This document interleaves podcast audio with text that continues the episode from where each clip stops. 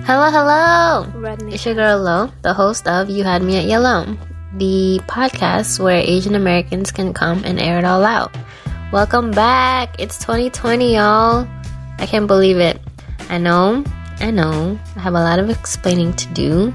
It's been a while since I put out my last episode of season 1. Welcome to episode 14.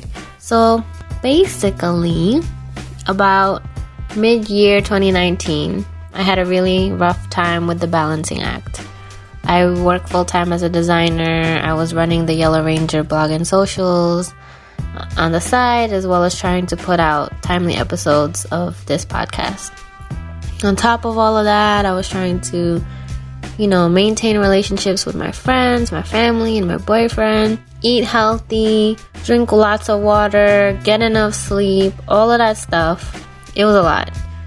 And so I was at a crossroads. I wasn't giving 100% to anything because all these parts of me were scattered across my responsibilities and my priorities.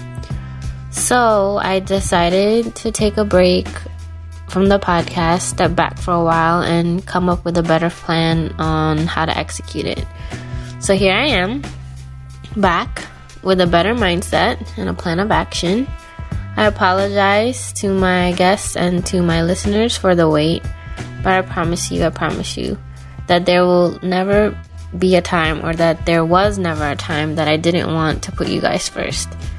I just had to put my oxygen mask on first before I could help anyone else. So I hope you can understand that and have patience and understanding with me moving forward.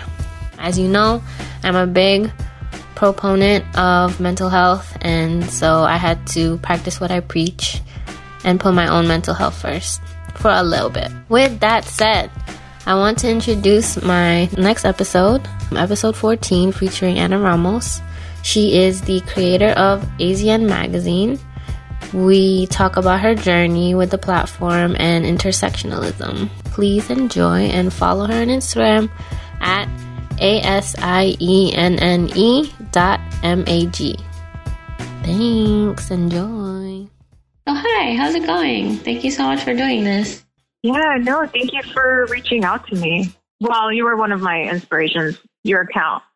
Oh, really? To get started. No way. Yeah. That's so dope. Because I've been thinking about doing it for 2 years, and then I found you on Instagram last year. So I was like, wow. Her account's really taken off, and yeah. So I think, like you said, our purpose is kind of the same in terms of representation. I really appreciate that. So thank you. Oh no, thank you. I'm really inspired by your account as well.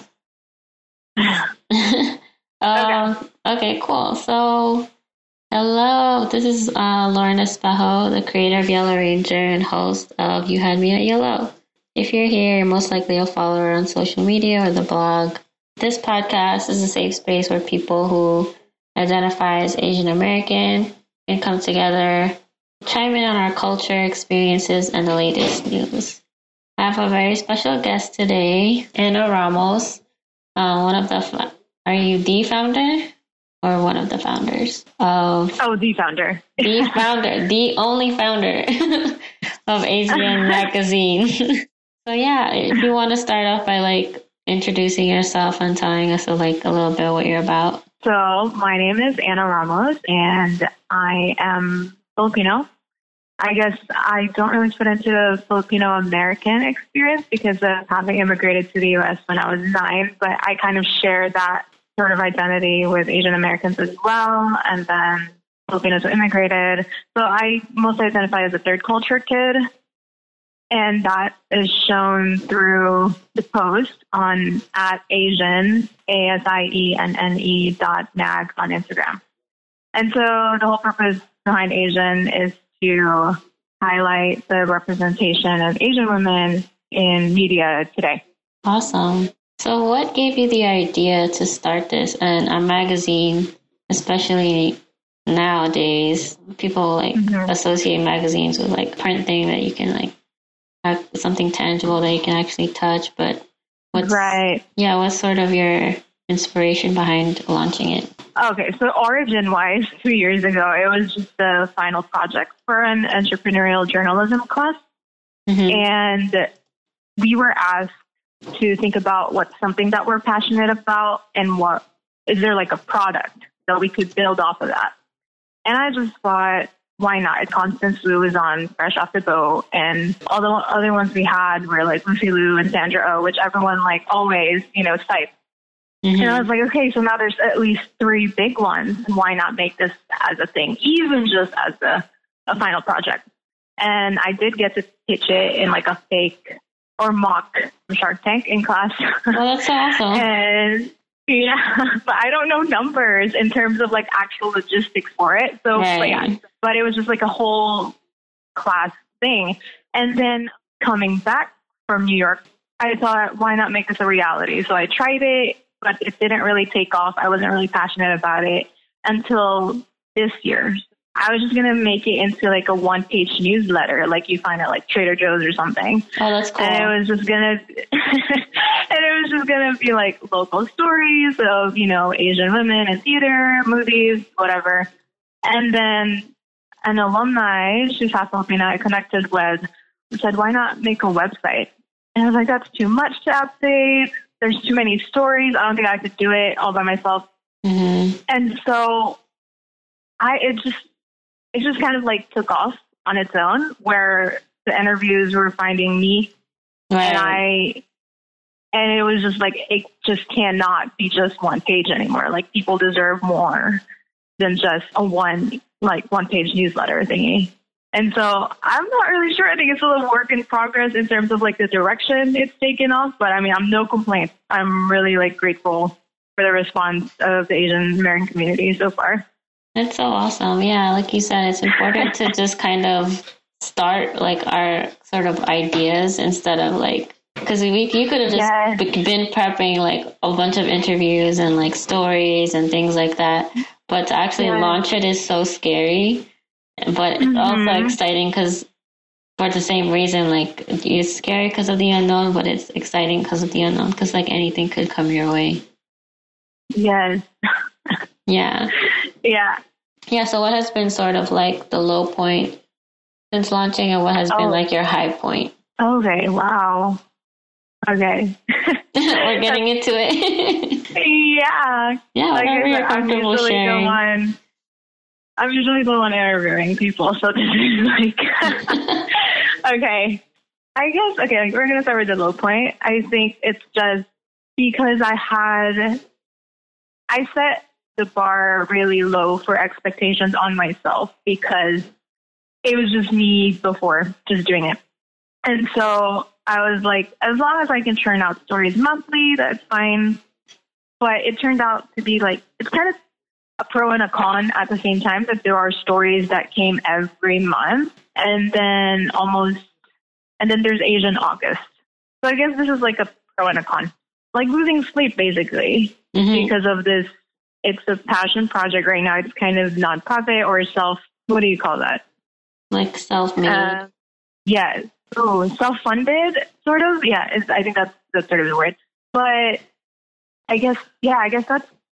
The lowest one is just being overwhelmed of how it turned out and not knowing how to handle it. But it's not a bad thing, you see, because I never would have thought the response would have been like this. But I think it also comes with the highest point, which is the right timing with Asian August. I don't think I could have pulled this off last year. I think that would have been like worse if I tried. The timing is everything. Yeah. Yes. Yeah, I agree with you on that. I can relate because I started around the time of the election, and that's when a lot of like activating our community was happening. So similarly, it's like once the conversation gets going like around our community, it's like we lucked out in a way. Yes. That's so cool. Wow. No, yeah. I can't imagine having started this during the election, but I think like 2017 was kind of like a stagnant period for any commotion. Like Asian August kind of like cemented or validated Asian's existence almost. That's so great. So I hope that answers it a little bit, because the lowest was like kind of like a pro and con. Yeah. No, definitely. So what's sort of your goal? But like what's your dream thing happening with the magazine? But just you asking me this, I just always ask people that question too. So how it's being served back to me. I don't know how to respond to this. Now I understand what my interviewees must feel like. Well, it might be too ambitious, but why not? No, why not? You have to. Your dreams have to freak you out. If they don't freak you out, then they're not big enough. You're like, can I do that? Yeah, maybe. Right? Yeah. I mean, just talking to you right now is kind of like a dream come true to have another Filipina talk to me about this, and just kind of Asians be realized as an actual thing when it was just like a project for school. Right, right. 2 years ago. I think I want to go full on 13 going on 30 with it, where it's going to be well, not like a fashion magazine, but that's important too. I'm just not very that's not my alley. I need someone who is knowledgeable about fashions to do that side of it. But more so can I drop names? Is that okay? People, Entertainment Weekly. Of course. Yeah. You can talk about anything you want. Okay. So just seeing it on the newsstand, seeing an Asian woman in entertainment and pop culture on the cover, on newsstands that you can actually buy, at the airport, Barnes & Noble, stuff like that. Mm-hmm. That's great. That's the dream for it. Sort of like the Asian version of Latina magazine, or Ebony, or Essence. Yes. Yeah. Yeah, that's exactly it. You articulated it for me. But I think that's so important what you're doing, because there's not a lot out there, and if there is, they're not well known. You know what I mean? So just the fact that you're just wait, there's a void that needs to be filled, and I'm gonna fill it. Mm-hmm. Is really well cool. Because the thing is, nowadays, sure, we'll have Constance on the cover, or Gemma Chan and Sandra Oh, but they're just the main feature, and then everything else is just what it's always been. And I know that's a huge statement to make, but I know we're still in the progress of it, but I would want something where it's all Asian women, and that's still a process, because there are underrepresented Asians, and I would also want their voice to be heard. South Asians, Southeast Asians, where it's not just East Asian rep. Yeah, we've had mostly. Yeah. Because the Asian American term itself is so broad, the amount of different types of people and the amount of different types of culture that fall into that is insane. So I feel I agree with what you're saying. Mainly right now, it has just been representation of East Asians rather than brown Asians, for lack of a better term. Mm-hmm. So I totally agree with you. So that's really why I started Yellow Rangers, because I just started identifying as Asian, because when you grow up Filipino, you're kind of in between almost. Do you get what I'm saying? Yeah. Thank you. Yeah, especially if you grew up in America, you always get compared to Spanish people, and people don't really know what box to put you in, because you're not their idea of what an Asian person is. So, yes, exactly. So it's so important, representation just on every level. So definitely in terms of what you're doing, and with social media, it's we have that void and that gap that needs to be filled. Yes. But by us telling our side, not someone else's idea of what we are. Mm-hmm. No, exactly. Yeah. You said it all. Yeah. Because I talked to other Filipinas as well that I've interviewed, and the number one thing is that yes, there's Asian rep in movies right now, but in terms of Filipino stories, we're still kind of invisible, because we live in that middle of looking and having Latino last names, and and then they can't really pinpoint our nationality or whatever right off the bat. And then, but in terms of talent, though. We have Leia Salongo, we have Jessica Sanchez, we have Darren Criss, and it's like, but it's still not, we can still like kind of blend in. So much does the thing with Filipinos, we can't blend in. And sometimes that's kind of assimilate. Yeah. It's kind of hard. Yeah. It's hard to assert your identity when you're kind of like getting into all these, I don't know, boxes. So yeah. Yeah, I agree. And like, you know, when you sign up for, or like you apply for a job, or like you fill out some kind of application, mm-hmm. and then it says like, put your race, and it mm-hmm. and it has like Asian, Pacific Islander, and like you're right. Just like, wait, is it? Wait, which one is it? Yeah, what if you're both, or what if you like? I heard some kind of crazy statistic where like 57% of Filipinos in LA don't identify as Asian. Wait, are you serious? Something like that. Something in the 40s or 50%, but like mm-hmm. that's a lot. Yeah, that's a lot. And I kind of get it though. Yeah, I get it too. I get it too, because like I was saying, I think, well, because I was born in the Philippines and I grew up there till I was like 9. The whole idea of like being Asian to attempt to even reach that level of Asianness is Chinese, Japanese, and Korean. They're like, mm-hmm. So I hate to say it, but it was kind of like embedded in the psyche, the Filipino psyche, that they're the Asians. Mm-hmm. And because we as Filipinos were colonized, there is still that mentality where would we place ourselves if they're the Asians, and what are we? Like, are we natives? Are we, you know, what are we? That's like the biggest question. And I think hearing that statistic, like coming from LA, and there's so many Filipinos there too. Yes. It's like, oh, well then now what? Where, like, because there was actually that video, I think it was like Wong Fu Bros, right? Mm-hmm. They were asking a bunch of NorCal Asians. They were like, are Filipinos Asians or Pacific Islanders? Uh-huh. And other Asians answered that they were mostly Asian. I think there were just only a couple who said really? Pacific Islander. So I'm so interesting. Sure, like a NorCal, SoCal thing. But just the fact that that's a question shows how much is not known about our culture. You know what I mean? And it's Filipino-American History Month. And yes, like, so important. But, I mean, I've heard that Filipinos have been here since, like, the gold rush. And we're just, like, not documented. And that's such, like, new information for me. Yeah, the first Filipinos were found, I think it was, they discovered that the first Filipinos that landed on U.S. soil was 1587.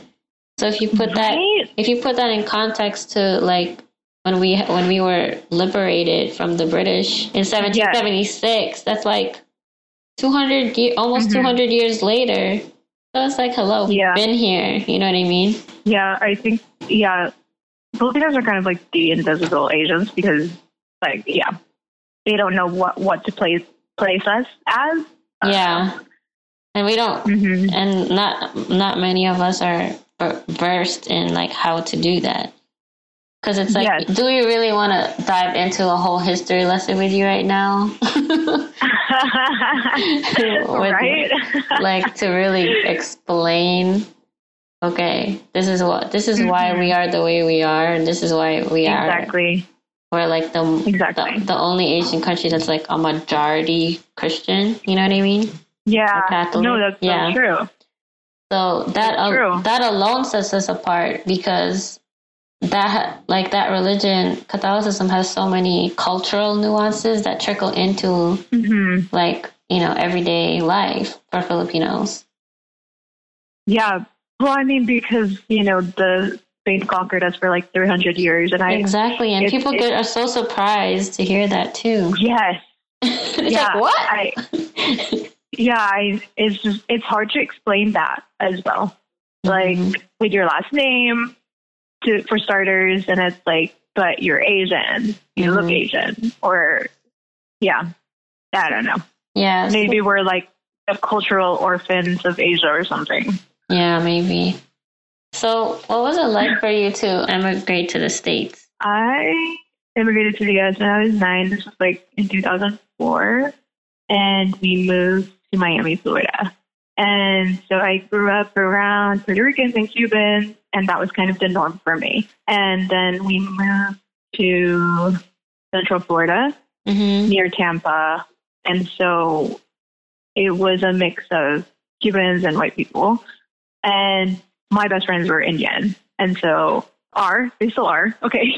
But yeah, I grew up with that kind of, it's a different mix. I wasn't sure how to handle that, but there's only besides my friends who are Indian, there's only one other Chinese girl or two. And so to people in middle school, we were so Asian equals Chinese, basically. And I used to bring, okay, we're going to get there. I didn't think I was going to say this, but I used to bring homemade food, rice and spam and eggs and Filipino food too sometimes. But then I stopped doing that because I wanted to be I just wanted to be normal, whatever that definition of normal was. And having smelly food was kind of not what normal was. And so that was my thought process as an 11-year-old, a 12-year-old. And so we moved to Texas by the end of middle school. So all 4 years of high school was in Texas. And it was a melting pot of white people, Mexicans, and Blacks. And there were Asians, but there were Vietnamese. And I so wanted to be best friends with them, but they didn't consider me Asian enough or their type of Asian enough to be... to be best friends with them. And so my best friends in high school are Black mixed with something Black and Asian or Black and Puerto Rican. And so, yeah, that's been for the longest time. I just remember wanting to have an Asian group of friends, and I just kind of gave up on it until we moved to California for my college years. And it was I don't want to say it was too late, but I've already formed an identity for myself. So I ended up going to an evangelical all-white Christian school. Actually, I shouldn't say all-white, but it was predominantly. And then even there in New York, it was mostly white kids. And so it was exciting to see other Filipinos and Asians because you can count how many of us there were. I joined the Asian org. And so, but the thing was, there was also still that disconnect, even though this was my dream, having immigrated to the US, was to go to California so I can be normal with all the Filipinos. The difference and the disconnect was that they were Filipino-American and I still spoke Tagalog. And so it was it was hard to explain the whole immigration experience, where it was hard for me to relate to them as well. And then, it was hard for them to, Yeah, I can kind of relate to that too. I had a few Filipino friends in high school, but then it was like you said, it was predominantly white school. And then I had a lot of Indian people at my school too. So, but then all the others, so the Black people, the Spanish people, and the other Asians kind of all banded together. Yeah. So that's my friends. We're authors too, so exactly. So, and then trying to find that Filipino community in college. Yes. I had that similar experience where I was I actually went to school for graphic design, for art. So I could name every Filipino that was in my program, and it was maybe three of us, right? And that's freshman to senior level. There was three of us. Gosh.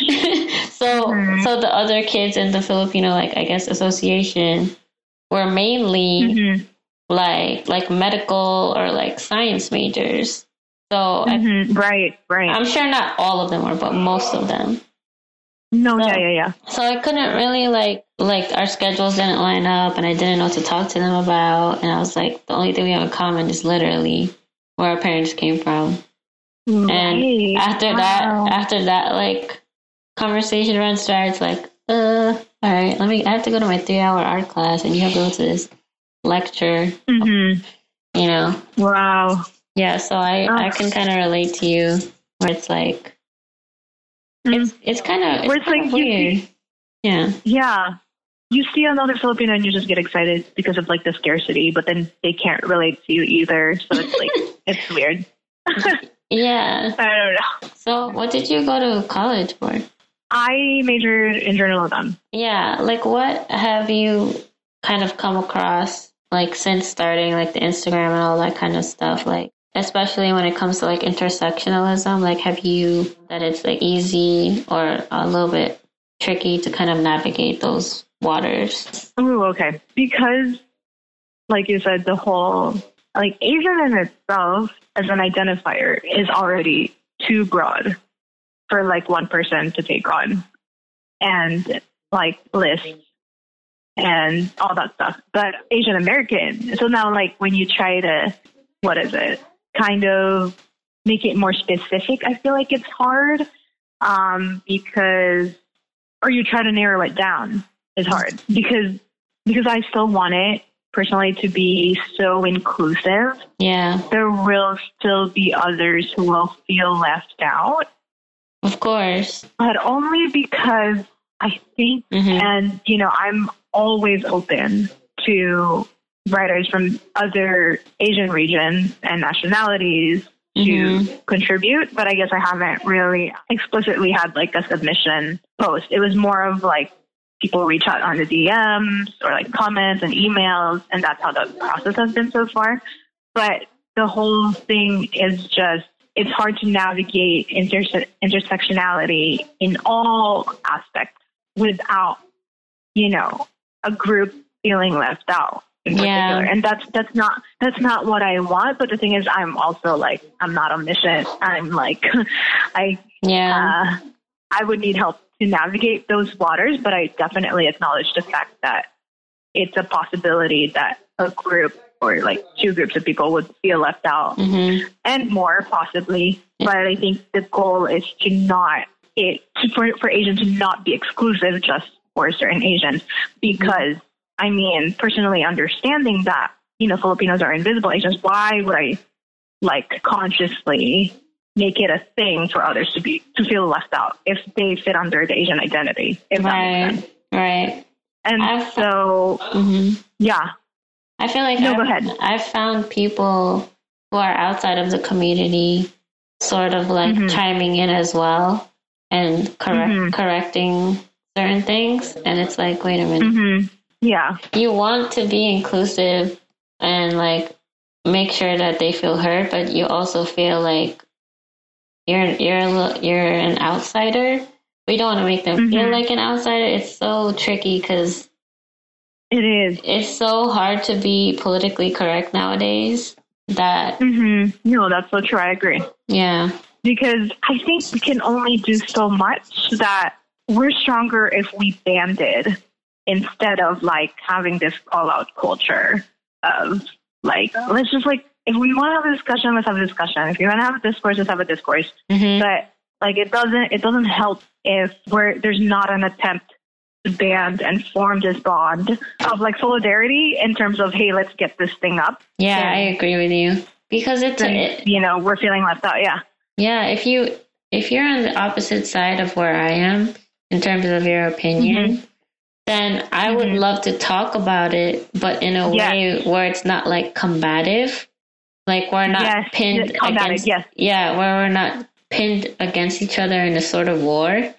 It's more like, okay, I almost want to hear you out because I really want to understand why you chose to vote for a certain person or why you choose to continue to support someone. You know what I mean? So it's like, that's how we learn more about each other, not only as Americans, but like there are Asian Americans that probably did vote for Trump, you know? So it's like, you want to hear all the sides of the spectrum, but there's a right way to do it. If you're going to be inappropriate and discriminatory, then we can't continue the conversation. But I'm sure there's people out there that you could totally have like a totally civil conversation. And it's like, okay, let's just hear each other out. You know, we know that we're going to disagree, but it's like, if we can understand each other better, then we can get to the finish line together instead of being on opposite sides. Yeah. Because I think it's first and foremost respect, which I think a lot of a lot of us have lost after the election, where it's like we're focusing on the differentialities of people, where we don't really see the commonalities of what do we have in common to begin with to even start this conversation. Mm-hmm. So that's been difficult to navigate since now we were like on midterms and stuff. Mm-hmm. Where it's like, where is this going? Like, whose side are you on? It's like there's not just two sides, I don't think. I don't believe that. There's not just two sides to anything. No, there isn't. There's like maybe 7 or 8. There's a lot. Yeah, exactly. Exactly. And so a proper discourse can't just be it's you versus me. It's you and me talking about a problem that mm-hmm. is the solution. So why even ruminate on just the problem to begin with if we can find a solution is the main gist of it, I think. That's a great point. Yeah. Thank you. Yeah.